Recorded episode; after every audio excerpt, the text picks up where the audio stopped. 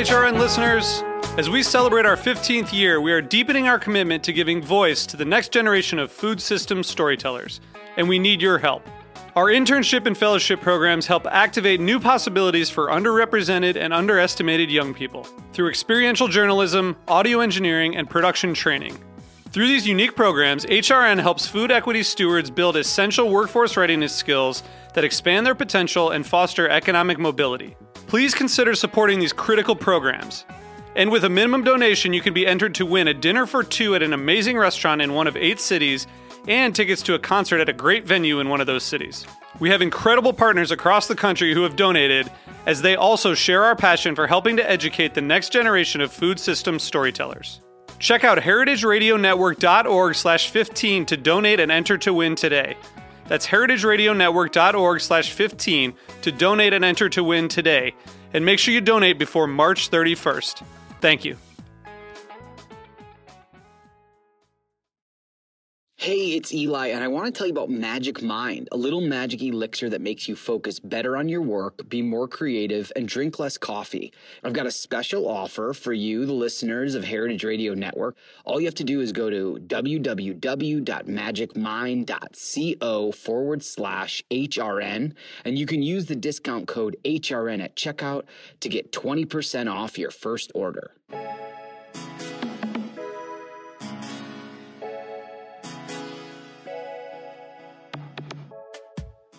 Welcome to The Line. I'm your host, Eli Sussman, chef and owner of Samesa Restaurant. On today's episode, I welcome Chef Jae Jung, the chef and owner of KJUN, a Korean Cajun pop up currently operating in New York City. Chef Jae was born in Korea and left her family to enroll in the Culinary Institute of America in New York in 2009.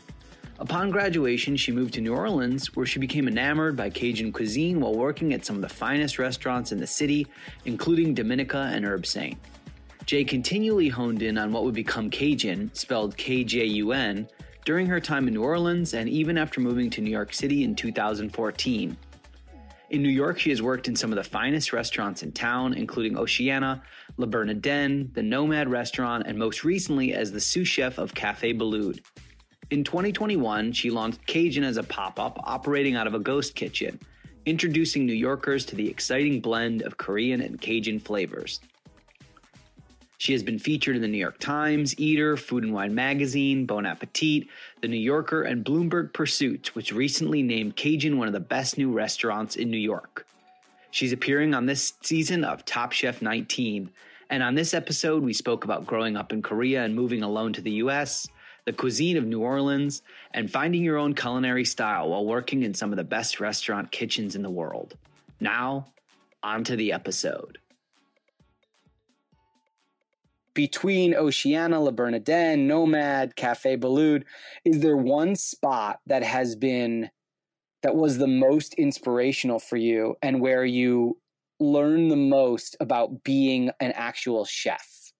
Uh, I definitely have to say that my experience at Le Bernardin was in, uh, what I would say the my experience at Le Bernardin was so inspirational, and I have learned so much from there. Uh, not just about cooking, but having chef Eric Ripert every day, checking on your mise en places, and tasting your food every day, and also. You know, one second. one second. Uh, my experience at Le Bernardin was the best experience for me. Uh, I learned so much about details and also having the chef, you know, at repair all the time, every day. He checks on sauces I make. He checks on my knife cuts and he checks the doneness of my fish every day. that was for me very inspirational. Um, seeing the chef working very hard and being consistent, and that actually was a great opportunity for me to hone my skills and taking everything to the next level.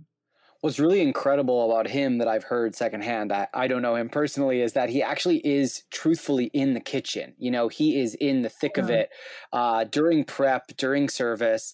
He obviously has an amazing mm-hmm. palate.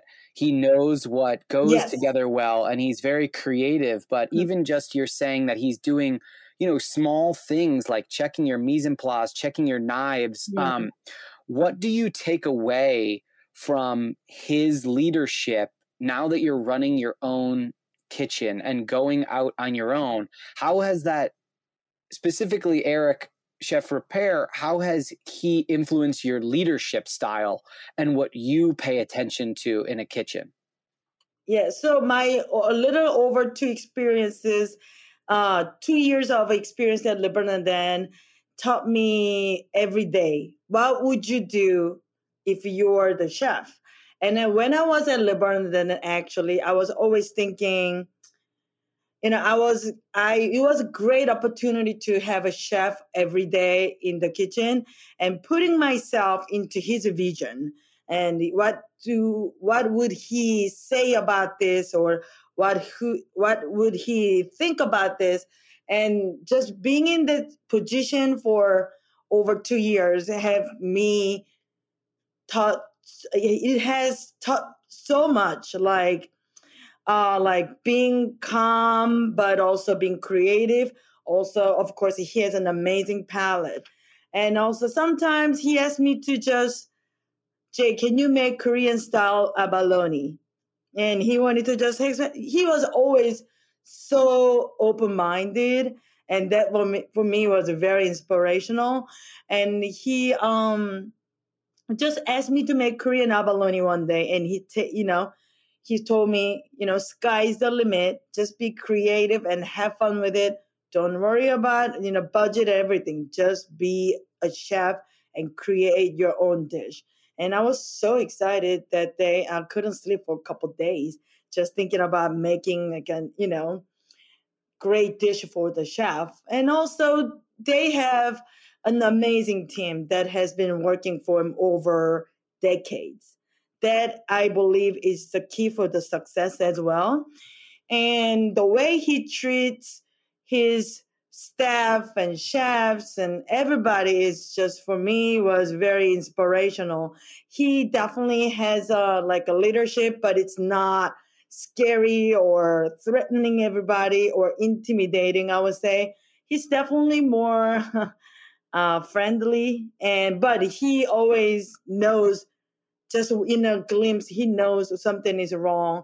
And you don't um for me was just everything he's you know being in the kitchen with him was just amazing experience. Did you always want to be a chef? Did you have a different career or growing up did you think that there was something else that you would end up doing or has this always been kind of a, a lifelong passion for you? Um i really didn't know what i wanted to do when i was in 20s um, I went to uh, college and studied in journalism because I thought it was fun and there might be some opportunity for me to do something with it. And I still wasn't figuring out after the graduation. And I wanted to be a, um, a flight attendant traveling the world. I thought it was really cool. And, but like, I didn't really know what I wanted to do. And my mom says, since you can speak English, you can work at my friend's company, you know, as a translator. I did it for like a three years and it was so boring and I hated it. And I was just just struggling so hard to figure out what I wanted to do for the rest of my life. But I know that I love to eat. Cooking is, uh, you know, fun to do for me. It was a hobby. And I traveled a lot with my friends and I wanted to cook often but I never thought that I would be a chef. And my mom is actually a chef, and I used to help her out. And the more I thought about it and have more experience in her kitchen, I was very convinced that I could be a chef. And especially, I really like that kind of vibes, energy in the kitchen. And my mom was making good connection with the guests. And they came to my mom's restaurant when they missed their mom's food and when I see that kind of vibes and building that, you know, the the bond and you know, like connection with the guests, and also becoming friends. And I really was into that kind of, you know, atmosphere and vibes. So um, I was one day like, why am I not doing this for the rest of my life? Because I love to eat and I love food so much and I like cooking so much. Why don't I do this? So uh, at the age of 27, I decided to become a chef. Then I had like a two jobs as an English tutor and a translator and saved the money and came here in 2009 to go to the Culinary Institute of America.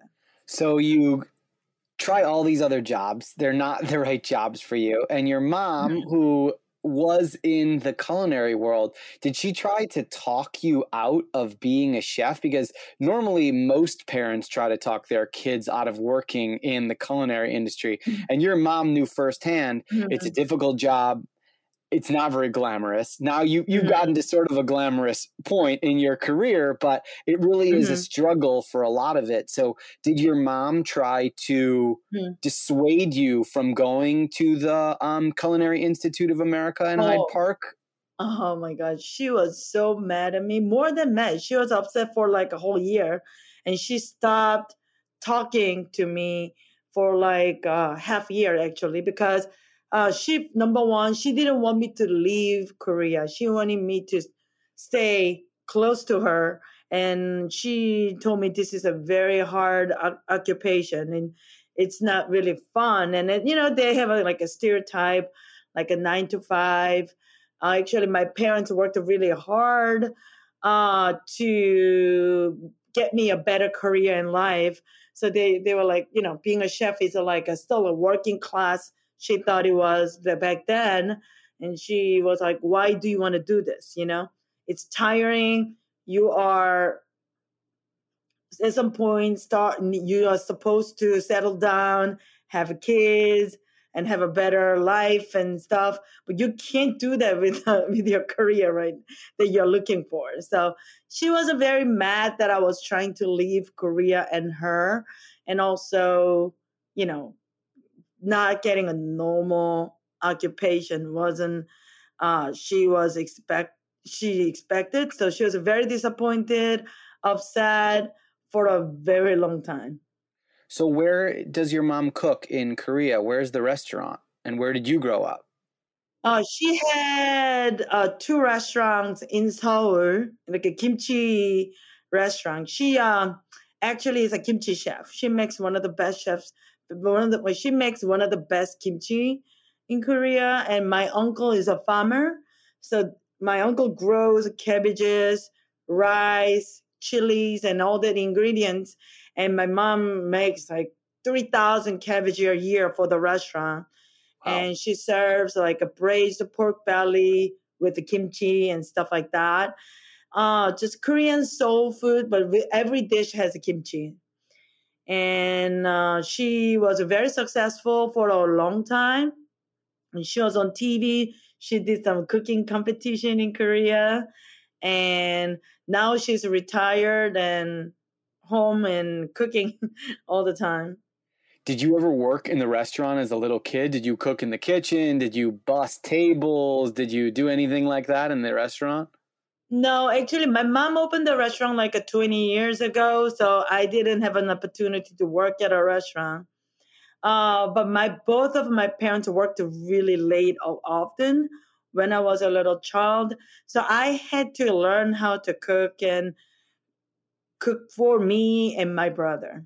And so when you're cooking those things as as a young kid, what type of things are you putting together in the kitchen? Are you cooking always was it Korean staples? Were you messing around at that point and trying new flavors out, or was it pretty traditional dishes, easy stuff that you were cooking?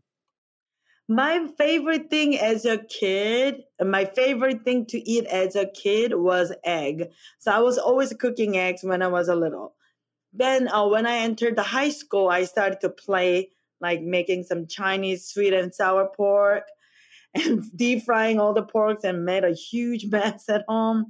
Getting, you know, got my, you know, my mom always yelled at me. And I sometimes I make like a, katsu and I made some steak and I I did a lot of experiment. You know, I was found some I found some like a cook fun recipes from the magazine and I wanted to play with it and having friends over and made a huge mess often. when you arrived uh, in the United States to go to the CIA, mm-hmm. you were 27 years yeah. old. I was 29. 29. So were you older than most of the folks at the CIA that were starting out in culinary school? And so what was that experience like? Because you were probably you were on the you were on the sort of the second part of your career. You were embarking on a new stage of your career, and probably a lot of those people, they'd never had a real job before in their life, right? Culinary school was their version of college, right? Mm-hmm. So, what was that like? Mm-hmm. You had a lot more world and life experience than them. Uh, for me, coming from, you know, I was definitely older than most of other students at the CIA. But for me, it was a huge transition from Korea to New York and age difference, of course, but also cultural backgrounds. And I'm starting something new. I'm learning something new in a new culture, in a new language. That was very overwhelming. And in the class, you know, I studied English before I came here. And my uh, English teacher would taught me like, uh, hi, my name is Jane. I, you know, they will say, and how are you? I'm fine, thank you. And you, there's a, like a formula, but everyone is saying, what's up? hey, yo, and all this stuff. I yeah, like, totally. Oh, I didn't really know how to respond to all this. So huge language barrier, and then like learning new things, and then you know sitting in a classroom with a bunch of young kids. Uh, it was definitely overwhelming but also uh, that was actually the best thing that I've ever done for myself. Uh, doing, you know, chasing my dream and think doing things that I really that makes me really happy and excited. And so you graduate from CIA, and what's your first job out of school? Oh, so I did my internship in New Orleans when I was at the school, and it was 2009 when Saints won the Super Bowl and I also experienced Mardi Gras. And I fell in love with the food, music, culture, jazz, and you know the culture there, like Southern hospitality, everything. So after school, I moved down to New Orleans and spent four years. And I worked at, I started working at restaurant August, and I also worked at uh, Domenica, Herb Saints, and I also worked at Dooky Chase, where Chef Leah Chase uh, used to cook there. And so, is that that's when you started kind of developing your own style, right? Which is obviously the the project that you've launched now, which we'll get into in greater detail, which is sort of a mixing of all these yeah. flavors and ideas that you've encountered over your years cooking. But the real impetus for your restaurant that exists in New York, it started in New Orleans. So, can you talk a little bit about mm-hmm. those flavors when you first encountered them, when you moved to New Orleans and you started tasting that Cajun cuisine for the first time? What was that like? What what what did you love about it and what which of those flavors did you find so exciting? Well, uh, when I was in New Orleans the first time, I was so shocked when I tasted shrimp and grits. That's the first dish that I tasted in New Orleans. And I could relate to Korean like a porridge, like a congee, but also it's so creamy and comforting, and the spice there, like and pickles. Uh, when I went to a farmer's market in New Orleans, I found this green tomato pickles, and I was like, why don't I make kimchi out of this? So there was there everywhere I, when I was in New Orleans, it was just everywhere every day I was inspiration. I went to the farmers market, I see different things, but I also it's like a Korea and the New Orleans is like 7,000 miles, but it's also very close. We love spices, we love barbecue, seafood, pork, and soup and rice, you know, the greens, pickles, marmalade, and all the preserves I can relate. I can talk about this all day long, but like I was so happy in when I was in New Orleans, just finding all these differences, but also similarities, and I just fell in love with it so much, and I was so excited. But there were definitely, you know, different parts, but I could tell. I always said that all that like we had something like that in Korea when I was in New Orleans so I started to blend this and I kind of thought at the, you know, I did some experiments and stuff like making okra kimchi, stuff like that. And then it came out really well. Not at the first time, but I had to, you know, you know, experiment a couple times, but it came out really well actually. And um the more I started this, you know, the more I started to blend these two cuisines, the more I got so excited and passionate about this, and people actually liked it. So I did some pop ups, and I could see people are loving it, and they get really passionate about it. So that kept me going also, and yeah, that's how I came up with KJUN. What did you serve at your first Cajun pop up? Was it a was it a single dish or was it did you pop up and actually do a full menu somewhere? Uh, I actually did the full menu, but you know the Korean sweet potato starch noodle called the japchae noodle. I did it with a Gulf Coast seafood, like a you know um, the blue crab and um, oysters and uh, Gulf shrimp, and I mixed that noodles and served with like um, you know the bell peppers and celeries and the trinity vegetables. That's how i started. And you know i also make like a steam bun but with a like um cochon de lait you know like a new orleans classic whole roasted uh, suckling pig dish.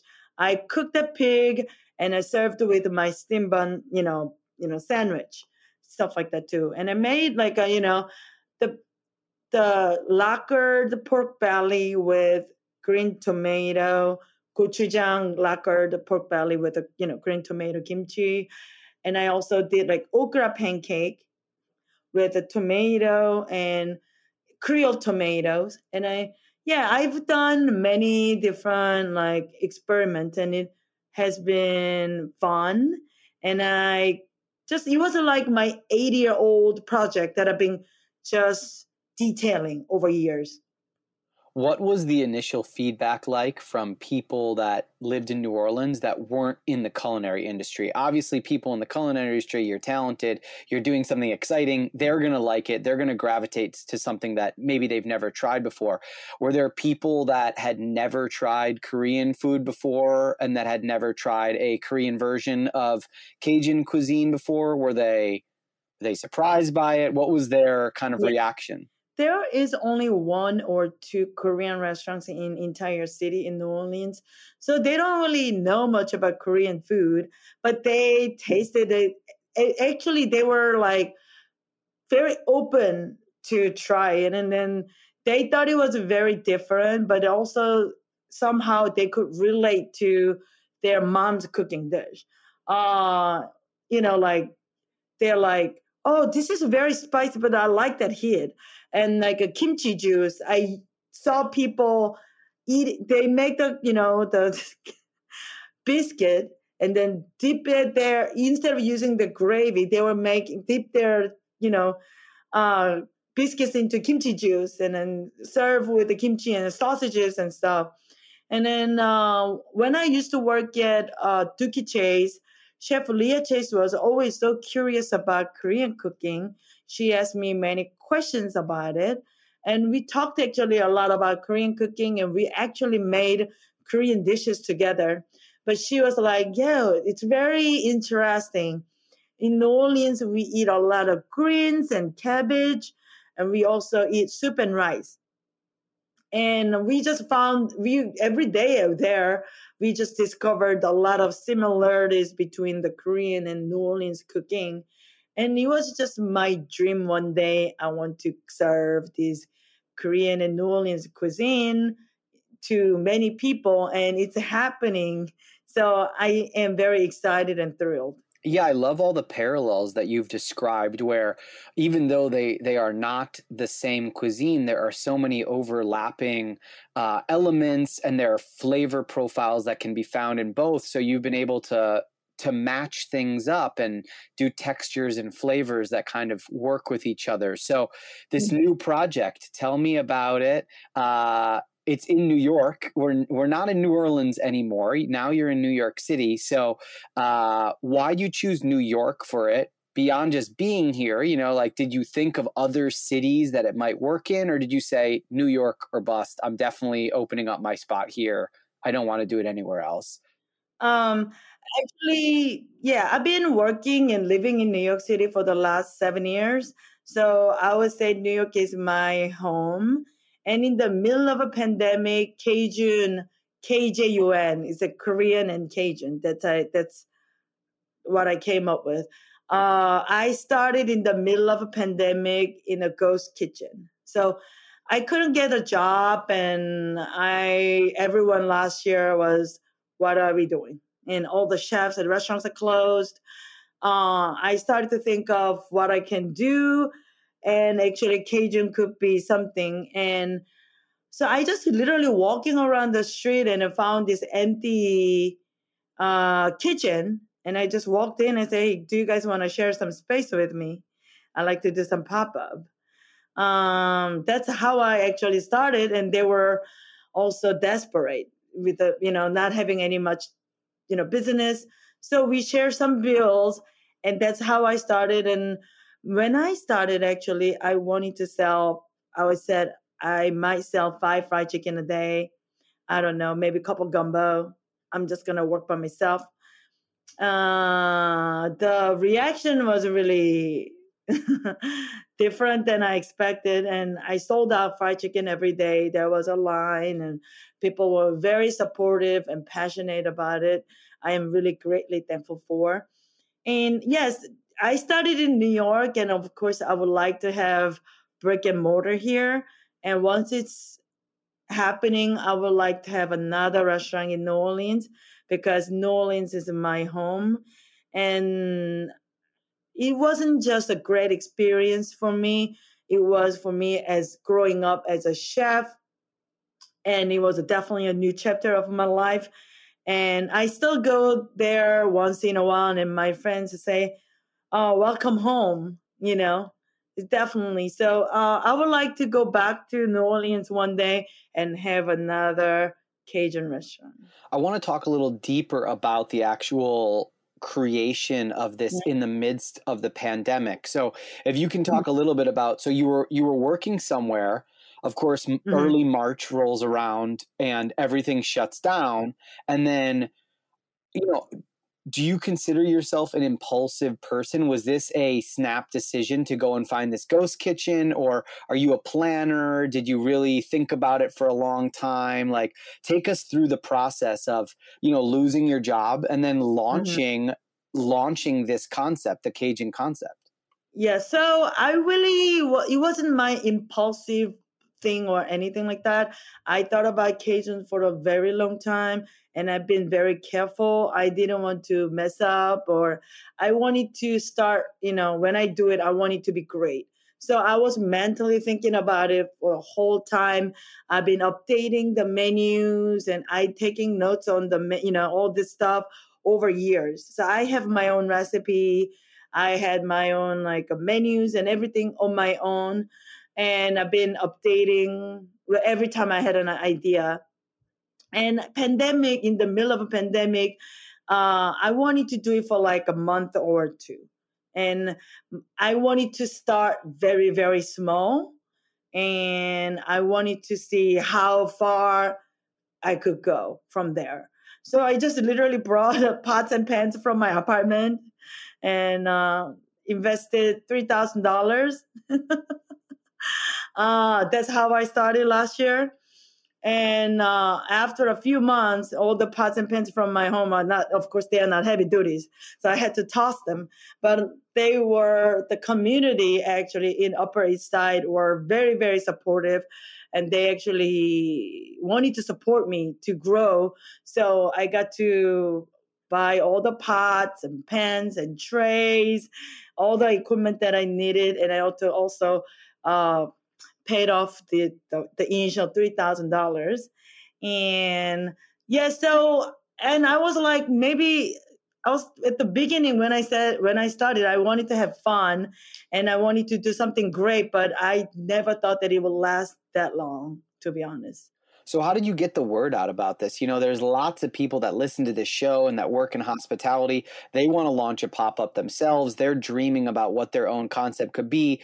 You realize this dream, you put it into effect. So, uh, you know what were those initial startup costs and uh, and then how did you uh-huh. promote it you know beyond just going on social media how did you make people get excited about the pop-up oh well so first i just literally spent like uh, four months alone by myself in my apartment frying chickens and doing all the recipe tasting testings and i had to spit out all the fried chicken that i made so first two months was just cooking, cooking, cooking, and working all myself, all by myself. But also I have some friends who are entrepreneurs, not in the food industry, but they are very successful. So I just called them, I hey, I'm thinking about doing this pop-up and I would like to get some of your advices. So I started to make a lot of calls to uh, my friends or I called my friends, do you know anybody who is an entrepreneur? So I started to make a phone call and I did all, so many Zoom calls, uh, getting their um, advices. There were some people who wanted to be partners and I wasn't sure if it's a good start. It's a, it's a good way to start, you know, from the very beginning. So I was just asking a lot of questions and taking notes. And that's I don't, you know, like that's, I was just asking a lot of questions and from the experts that I would say that I, people that I would look up to and working by myself mostly. And I came up with the logo. I drew the logo and I was asking someone who can draw it, you know, and then send, you know, give me a file. And then uh, came up with the name. I opened the uh, account bank account, the credit card. I did like the first four months all by myself to minimize all the cost. And there were still a few people who want to be uh, like investors, but I don't want to get to that, you know, I don't want to take the investment too early because I want to make the this KJUN my KJUN. and I'm still working on it. But in the middle, the first four months was just working alone and you know think about all this and uh, getting all the you know advices. And then once I thought, okay, the recipes are ready, and then I have the venue, I started to reach out to like all the media, writing them an email. Hey, my name is Jae. I'm a chef. Uh, I'm starting this pop up, and I just want this is my own first, you know, startup. And I started to write about like very detailed information about KJUN. And some media, you know, some uh, uh, the media was interested and they wanted to have an interview. That's how I started. But still, I'm doing all the social medias and uh, I took pictures and post on my Instagram all by myself and responding I do touch everything right now, like every little part. Yeah, obviously you get to have full control that way, but at a certain point it becomes sort of unsustainable because you're you're firing on all cylinders at, at, all times and that can be pretty exhausting even though you get to oversee all of it. So what's your plan over the next you know year or so to expand KJUN and also maybe alleviate hopefully some of these burdens that you've got going on when you are really you are a one person show right now to a certain extent? Yes, so uh, right now I am focusing on opening another KJUN in a few weeks, I've been talking to the local restaurants and uh, uh, markets, you know, and I'm respond. I'm waiting for their response right now. So my plan is to have another pop up for maybe five to six months, and by the end of the year or early next year, I would like to have my own space that I don't need to move here and there. Uh, until then, uh, I still like to create new dishes and test and see their reactions and what they think. And I just want to, you know, develop and, you know, all the details and stuff right now. So, what does a dream uh, brick and mortar location look like to you in terms of size and location and all that? Like, what do you what do you envision being the type of place that you want to spend maybe the next five or ten years? Uh, you know, looking out from the past, probably at your restaurant. What is it? What do you envision it being like? Oh, I would say it's. I would like to have like. um I don't want it to be too big, but I also don't want to be too so small. Um, I see good passion and love for Cajun, and I would like to share with many New Yorkers and many other visitors to New York. So I would say I like to have maybe 50 to 70 seats and um, just uh, in a local area where people can just feel comfortable wearing flip-flops and shorts, you know, no suit. and I don't want I want them to come and just eat good food and laugh loud and when they are leaving, I want to I want them to say, I had a, such a great time here. That's all I'm looking for. And I would be very happy, but also I uh, have so much, diff- so many different ideas, and I am very creative as a chef. So even if I have my own KJUN, at some point I like to close KJUN and have my own different, you know, style of cuisine and play with it sometimes. Because I also don't people I also don't want people to you know I I also don't want people to get sick of KJUN as well. so if you were to you know what's another area that really interests you? Like if you would would it be a more traditional Korean restaurant? Is it totally something completely different that has nothing to do with Korean food like what would that what what else are you really interested in in the culinary space? What's exciting to you? He will be when you walk into the restaurant i want him to feel oh this is Jae. I think that's me. Uh you know i'm korean but i also learned how to cook in new orleans and that's my core as a chef. So it should be one of a kind very unique uh, special place in new york city. We're going to take a quick break. We'll be right back Hey, it's Eli, and I want to tell you about Magic Mind, a little magic elixir that makes you focus better on your work, be more creative, and drink less coffee. It's the world's first productivity drink. Magic Mind is a mix of 12 functional ingredients that makes you focus and that can help you fight off stress. It's created to be taken daily for a sharper mind, steady energy, and immune support.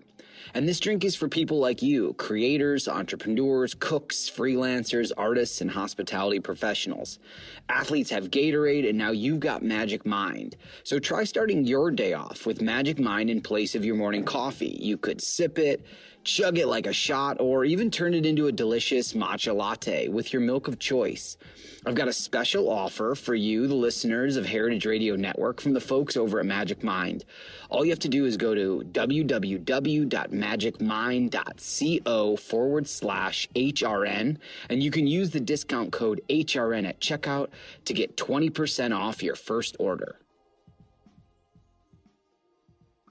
Welcome back to the line on Heritage Radio. I'm your host, Eli Sussman. Let's jump back into the episode with Jae Jung here on Heritage Radio Network.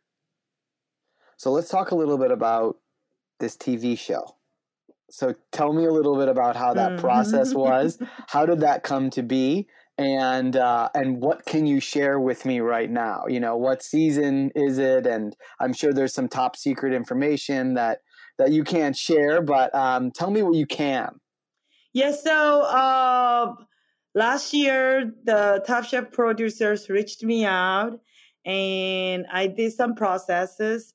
Uh, all the I, I went through all the process, and I got accepted. And I uh, while I was doing the top, you know, while I was doing a KJUN, so it was a huge decision for me to make. Should I continue this pop up, or should I close and go to Houston to do this Top Chef season 19. It was a huge uh, decision for me to make, and everyone that I was who are in the you know business, like not in the food business, but everyone says you should definitely you know do it. And then also for me, being on Top Chef was a very special. I thought because uh, I came from Korea and I to go to the culinary school in 2009. And back then in the dorm room, my favorite activity was watching Top Chef with my classmates. And now I am grown up as a chef and I am on the show. And that was a very also emotional, but also very, for me, was like a monumental kind of moment for me. So I definitely thought that it would be worth to close my business and do the Top Chef. And I will be so proud when I get older and I will tell myself, you know, you came to America to be a chef and you become a chef and you did the Top Chef. That must have been such a wild moment for you when you entered the set for the first time. You know, pretty much everyone in the food industry and millions of people that aren't can totally visualize what the top chef kitchen looks like and there's the judges table and of course we all know the mm-hmm. judges they're super famous so what did it feel like that first day mm-hmm. you're in your whites and you walk in and you actually have to compete what did you feel like when that was going on Oh my God, it is such a nerve wracking. Like you, it, there's so many different emotions. Like you are excited to be there. Also, you are so nervous, and the judges are intimidating, and you don't know any other contestants, and you don't know how capable they are, and you don't know, you don't know anything. You don't know what you get into. You don't know any challenges about it. You don't have any taste of it, and just you just have to believe in yourself. That's all you got. and uh, uh, looking back, it was a really a cool, fun experience, to be honest, and one of the definitely the most memorable experience. And uh, I don't know if I want to do this again. um, yeah, but I am really grateful for this opportunity to meet all the talented chefs there.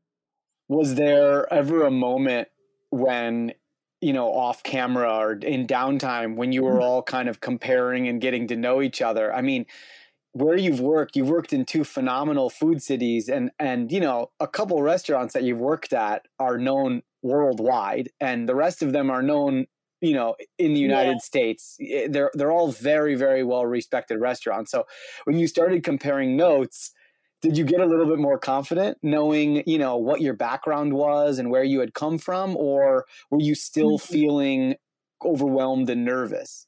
Actually the other contestants were also they have an amazing resume. Like some of the people have experiences in new in europe and working for the one of the best chefs in the world. Uh just being itself was intimidating. I'm not going to lie. But also, I believe that I am intimidating for them and knowing that we are equal, you know? So I just wanted to be myself and I wanted to just cook my food pretty much. That was my plan. And yeah. Did you get did you get an opportunity to showcase what you believe is your your cooking identity and your cooking personality? Did you get to make dishes? I mean, obviously there's challenges and you're you're confined often by what the ingredients are and the challenges, but do you feel like you got to cook your own food while you were on the show? Uh, actually, that was my goal to cook my own food and to share. The reason that I did the Top Chef was I believe I have a great food and story to be shared with uh, many others. Uh, so for that reason, I believe I accomplished my goal when I was at, the show and when I was doing the show. And I was very happy that I was able to cook my food that, you know, that represents my culture, Korea, and also New Orleans and my experience in New, New York City. Who's the first person that you called when you got accepted? Did you call someone in the food industry or did you call a family member? Um, I don't really remember, but when they called me that I would be on the next Top Chef, I know that I was crying. uh, it was very, for me, was very um, crazy to see myself making this far, coming along from Korea. And I was just culinary students watching Top Chef. And now I am on Top Chef. that was uh, really crazy. Yeah, you did two things during COVID that barely anyone else has been able to do, which is you launched a business during mm-hmm. COVID and then you went on national TV during COVID. Most people were staying at home that entire time. Yeah. And, and, you know, you got to actually uh, accomplish some things, but it must have been really scary during COVID when you were launching your business. Were there weeks when you were prepping by yourself for KJUN? I know you said that there were lines and that it was successful, but you know, as a person doing a pop up, do you feel like at any moment people might not show up that week, or or did you start to get more and more confident as time went on? Actually, I like I said, uh, the event, uh, the, there were a lot more people who wanted to get my food than I expected. Uh, so and I was always understaffed, and I was always, you know, have shortage in prepping situation. And I really didn't want to stretch and compromise the quality, though. That was one thing that I learned the most from Le Bernardin. Uh, once I ran out of certain ingredients, I didn't go to a local store and then just served whatever, like, you know, buying like some cheap ingredients and then just try to serve the food. I just closed right away.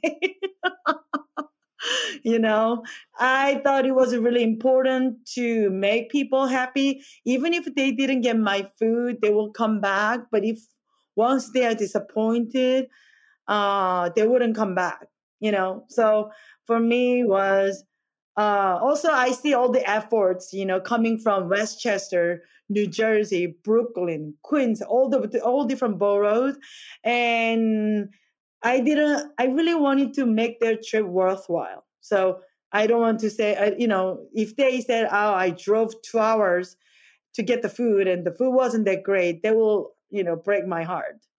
And there were, you know, many people coming from Westchester's, upstate New York, Long Island, New Jersey.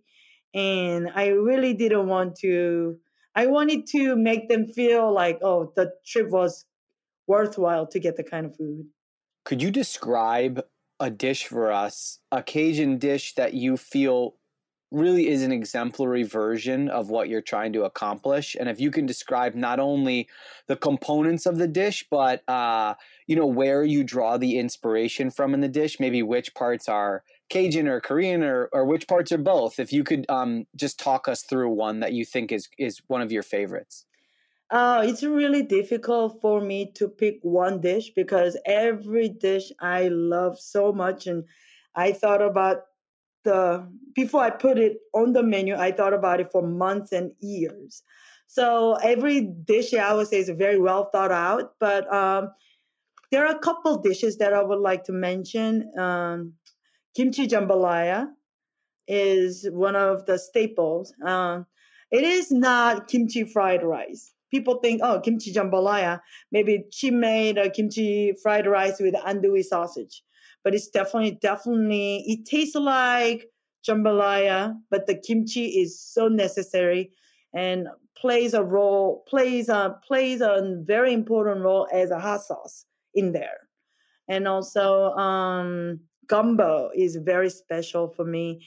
Like gumbo for me is like um, I make gumbo, you know, as it's like a every time we have a storm in the city and then just when we have nothing to do that's my, my favorite thing to do like making gumbo at home and i learned how to make gumbo from all the best chefs in new orleans and when i make gumbo i every time i do make gumbo i think about all the faces and names who taught me how to make gumbo.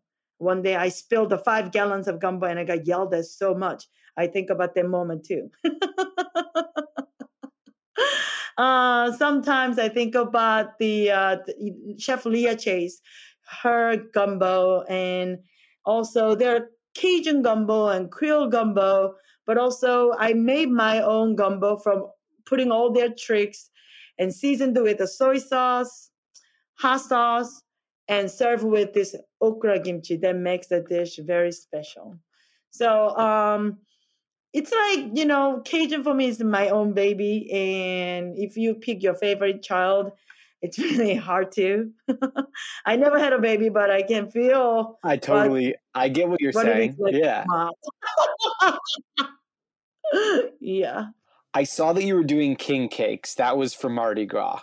Mm-hmm. Yes. And so those that was a special order and uh and that sold out. But I'm wondering if people want to uh yeah. try your food in New York City, uh, how can they do it? Do you post on your Instagram when your next pop up is going to be? Like, what's the best way for people to try your food right now? Or are you kind of taking a pause while you're promoting Top Chef, or how does that work? Uh, so uh, all this information and every all the uh, update will be on uh, KJUN Instagram K J U N N Y C. Uh, I post on the stories all the time to communicate with the people. And um, you know, there's a a market called Butterfield Market on Madison Avenue in New York City. They have KJUN food once in a while and I post on my Instagram when I deliver the food to Butterfield. And I'm working hard on the reopening. Uh, I believe it will happen in a few weeks or so. So keep, please follow us on Instagram and stay followed and for any updates. Chef, thanks so much for taking the time to talk to me about KJUN. Uh, super exciting to hear about the pop up. I'm really looking forward to it happening again, or a, a new, maybe a new brick and mortar in the future. That sounds like it's definitely going to be in the plans. And uh, congratulations on Top Chef. Uh, you, once we stop recording, you can tell me if you won or not. Um, and uh, and uh, and you know everyone out there that's listening, uh, make sure to follow uh, the Instagram so that you can stay up to date on all the information. And of course, let's plug the show as well when our new episodes coming out. Mm-hmm. Yes, thank you so much for having me here and uh, giving me an opportunity to share my stories and you know KJUN and all. I really appreciate it. I had such a great time. Of course, it was my pleasure. Great to talk with you. When can they see the the next episode of Top Chef? Do you know when it runs? So tomorrow. Okay. Tomorrow is day one. okay. tomorrow, day one. All, All right. right. Cool. Uh, so everybody out there, check out Jae on Top Chef, and of course, uh, follow KJUN NYC on Instagram. That's K J U N N Y C. Thank you. And you can also watch the Top Chef on uh, Bravo at 8 p.m. every Thursday.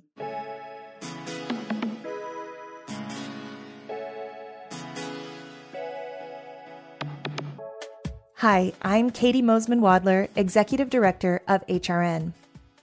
HRN is dedicated to amplifying small businesses that keep our communities vibrant. Today, I'm asking business owners to take part in our business membership drive by supporting HRN's mission with a $500 membership. HRN will shine a light on your work, and you'll help sustain our mission to expand the way eaters think about food. As a thank you for this tax deductible donation, your business will receive on air mentions, social media posts, listings on our website, and more. You'll also play an essential role in keeping nonprofit food radio on the air. Go to heritageradionetwork.org/biz to become a business member today. That's heritageradionetwork.org slash B-I-Z. Thank you for your support. The Line is powered by Simplecast. Thanks for listening to Heritage Radio Network, food radio supported by you. For our freshest content, subscribe to our newsletter. Enter your email at the bottom of our website, heritageradionetwork.org. Connect with us on Instagram and Twitter at heritage underscore radio. You can also find us at facebook.com slash heritage radio network. Heritage Radio Network is a nonprofit organization driving conversations to make the world a better, fairer, more delicious place. And we couldn't do it without support from listeners just like you. Want to be a part of the food world's most innovative community? Subscribe to the shows you like, tell your friends, and please join the HRN family by becoming a member. Just click on the beating heart at the top right of our homepage. Thanks for listening.